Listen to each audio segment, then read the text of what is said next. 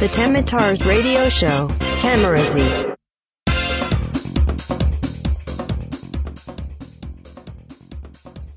今日も一日お疲れ様でした。どうも、よさちです。さあ、今日は2019年5月21日火曜日。今の時刻は23時46分、夜の11時46分でございます。さあ、また久々にね、ちょっと配信で、間隔だいぶ空いちゃったんですけども、やっぱりあれだね、何かこう、有意義な発信をしようと思うと、こう、ちょっと手が止まっちゃうよね。マイク、ラジオだから口が止まっちゃうか。毎日発信するのも大事だし、それでいて、こう、やりながら、ちょっと考えていくっていうのもやっぱ大事だなと思って、これからね、意味のある発信をこうしようとしすぎるのもまた考え物だななんてちょっと思ったりして、自分で個人でやってるラジオなので、好きなことをねやっぱ喋っていこうかなと思って、またこういうようにこうマイクを取っております。で、今日はですね、このラジオでも何回か話したフリースタイルダンジョンについてちょっとお話ししたいと思うんですけど、先週の放送見た？いやー、やばかったよね。ハンニヤさんとこう R 指定さんの、新旧ラスボス対決、俺現場で見たんだけどさ、バトルに関してはもうめちゃくちゃ熱かったよね。本当にテレビで見てもやっぱ映像を通してさ、こう画面で見てもあれはグッとくるもんがあるよね。で、現場でさ分からなかった音源とかBGM とかさ、サンプリングとかっていうのも字幕出てみるとまだちょっと違った風に見えるっていうことで、現場の熱量を知った上でああいうものを見ると、結構また面白くてさ、見え方が違ったりしていいですよね。すごくなんかこう二度美味しいというか、現場あれを生で見れたとやっぱり貴重だよね。いやー、素晴らしかったですね。あれは永久保存版だよね。いやー、面白かったなー。本当に素晴らしいバトルでした。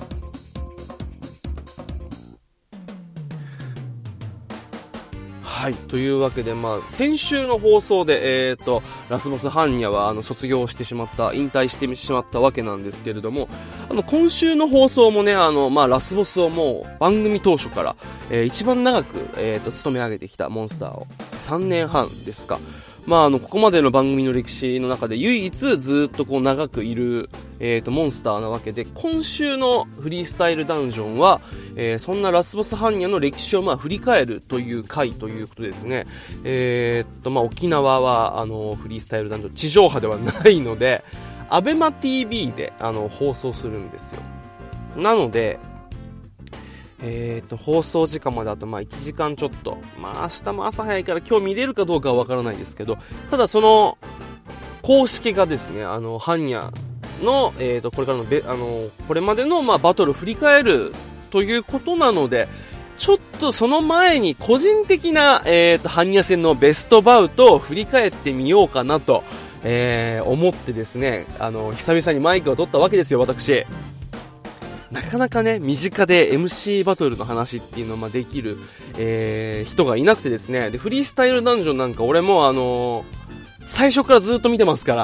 ら、厳密には最初は、見出したのはドタマとかチッコカリートが入ったあたりから、見たんですけど、あの頃ってアベマ TV でさ、最初の一番最初の回までこう遡って見れたんですよ、全部。だから結果今までのバトル全部本当にもう見てるんですよね。そんな中で、どれが一番個人的に良かったかっていうのをさ、やっぱこう話し合うっていうのもこう、ああいう MC バトルの醍醐味じゃない、好きなラッパーがいてさ、好きなラッパーのこのバトルのこのバースめっちゃかっこよくねっていうさ、そういうの語り合いたいじゃない。ただ身近にいないので、ここでラジオで話したら、何かしら反応があるかなと、思って、あなたの個人的、ベストバウトも聞かせてもらえたらなと思います。というわけで今日お話ししたいのはこちら。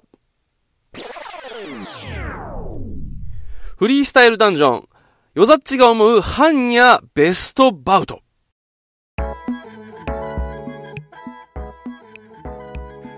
はい、というわけで私、おざっちが思う般若戦の個人的なベストバウトについて今日はちょっとお話ししていきたいと思うんですが、まあ、これ、まあ、R 指定のとのバトルを除いた9戦、の中で一番、まあ、印象に残ったのは、最後に言うか、第3位。これはですね、まあ、意外と思われるかもしれないですけど、般若対新平太戦。これが個人的に3位かなと思ったんですけど、般若さんのやっぱかっこよさ、何がかっこいいかって、やっぱこのバイブスとさ、リアルな言葉。フォークさんじゃないけど、何を言うかというよりも、誰が言うか、どの口が言うかにかかってるっていうのを体現してるかのような存在じゃない。もう本当にこう、嘘がない。そして、ベースはあくまでライブと音源、まあ、パフォーマンス、ラッパーとしてのパフォーマンスにあって、MC バトルっていうのはそのまあおまけだったりっていう位置づけじゃないですか。まあ、それでいて、でもラスボスだから俺は全力でやるぜっていう、その姿勢がまたかっこいいんだけど、まあ、その姿勢でいって、般若に対して新平太がこううまくやっぱこうのらりくらりとまあテクニカルっちゃテクニカルだけど、なんかこう俺が見たかったバトルじゃないんだよ。般若はあんなに熱く来てんのに、こううまく論点外してこうスキルなバトルに持ち込んだ新平太の作戦勝ちっちゃ作戦勝ちなんだけど、男としては俺は般若の方が勝ったかなっていう思いなので、ちょっとこれに関してはちょっと判定に納得がいかないということで、まあ、第3位に、してみました。いやー、まあなかなかこう歴史に残る、バトルね、まあ、初の100万だったらあれですけど、あれはまあ3ラウンドまでは行ってもよかったかなと個人的には思いますけどね。どうなんだろう。まあ新平太戦に関してはさ、般若戦の前からいろいろとまあもう物議を醸したじゃないですか。サウエのとこで負けてたんじゃないかとか、サウエクリティカルじゃないだろうとか、カンさんに負けてたんじゃないかとか、あとね、ティーパブローとかさ、R 指定とかっていうのはあるけど、なんかまあ結構全体がドラマを待ってた感がありますよね。いやー、まあでもあれはなかなかなーっていうところで、3位という順位にしてみました。はい、というわけで、まあお次ね、本当はドラムロールとか用意しようと思ったんですけど時間がなくてそのまま行きますけど、第2位がですね、般若 vs サイモンジャップ戦ということで、これまたね、本当にこの回の般若さんはめちゃくちゃ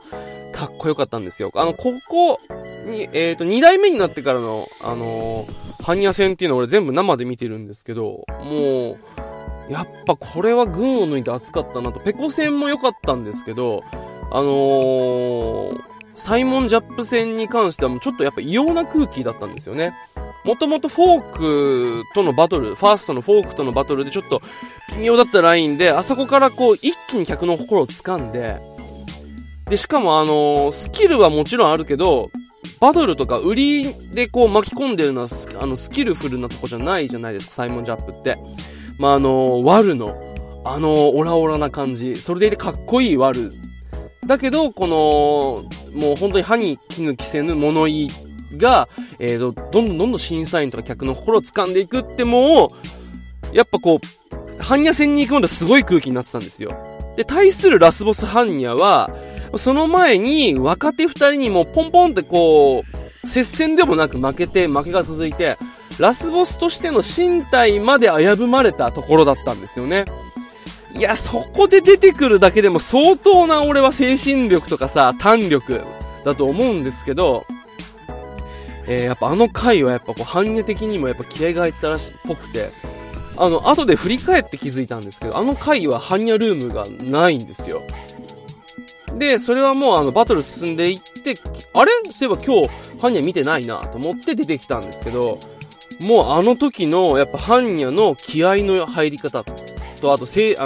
メンタル、バトルへのメンタルの作り方も半端なくて。で、これだけもう MC バトルもさ、もう飽和してさ、なんかもうスポーツ化されたとかって言うじゃないですか。で、フリースタイルダンジョンもやっぱそういう風になってた流れでのまあ、若手二人の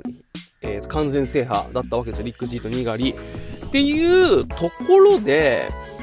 MC バトルの根源を見るような、もうそれでただの悪口の言い合いじゃないんだよね。あれ実はいろんなところにこうスキルなんかさ、ライムが散りばめられたりとかさ、ちょっとなんか面白いフローがあったりとかさ、ハンニャのさ、もう俺がハンニャだわかるかこのクソチャレンジャーってオラオラも粉々だよみたいなさ、もうワ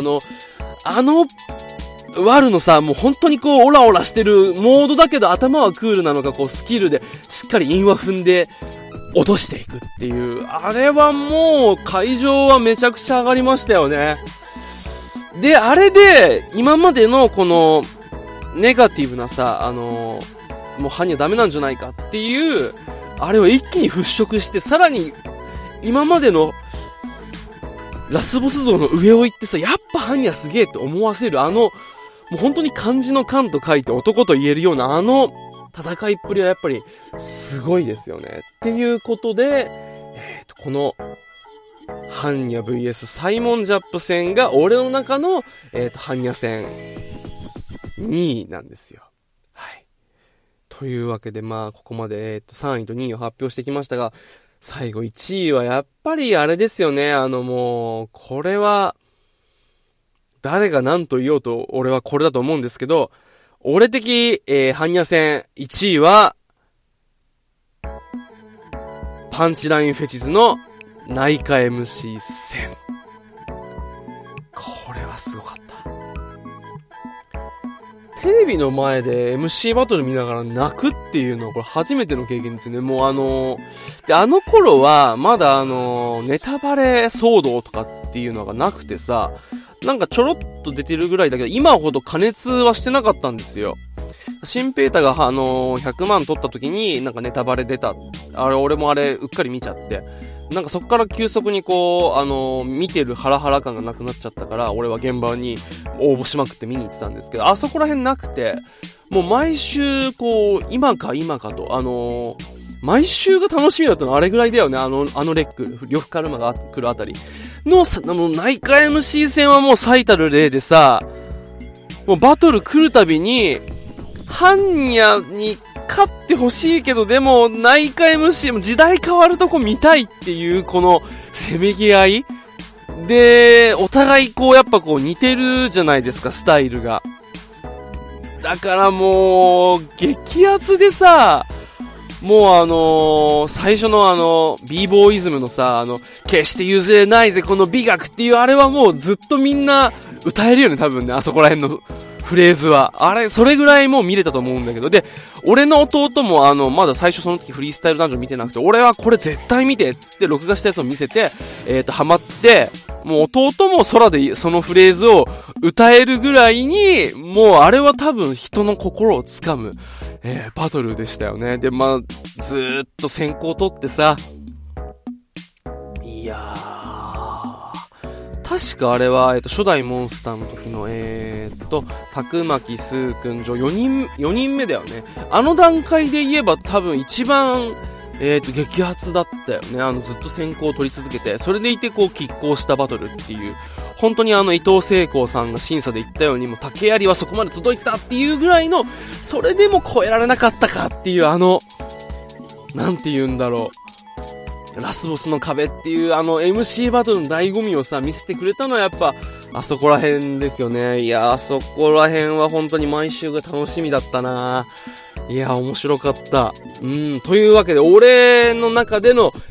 ハンニャベストバウト戦はやっぱ内科 MC 戦ということですね。まあちょっとトップ3を話してみたんですが、多分これ人によって多分違うと思うんですよね。ペコ戦結構グッときたっていう人も多くやっぱツイッターとかで見かけたりするし、たくまきがやっぱりこう最初にラスボスを引き出した、チャレンジャーということでトップ3とかさ、あと1番に上げる人っていうのも結構いるんで、これもしよろしければツイッター、もしくは、僕のブログテミターズにあなたの、ラスボスハンニャのベストバウトを聞かせてもらえたらなと思います。というわけで最後までお聞きくださいましてありがとうございました。よざっちでした。それではまた。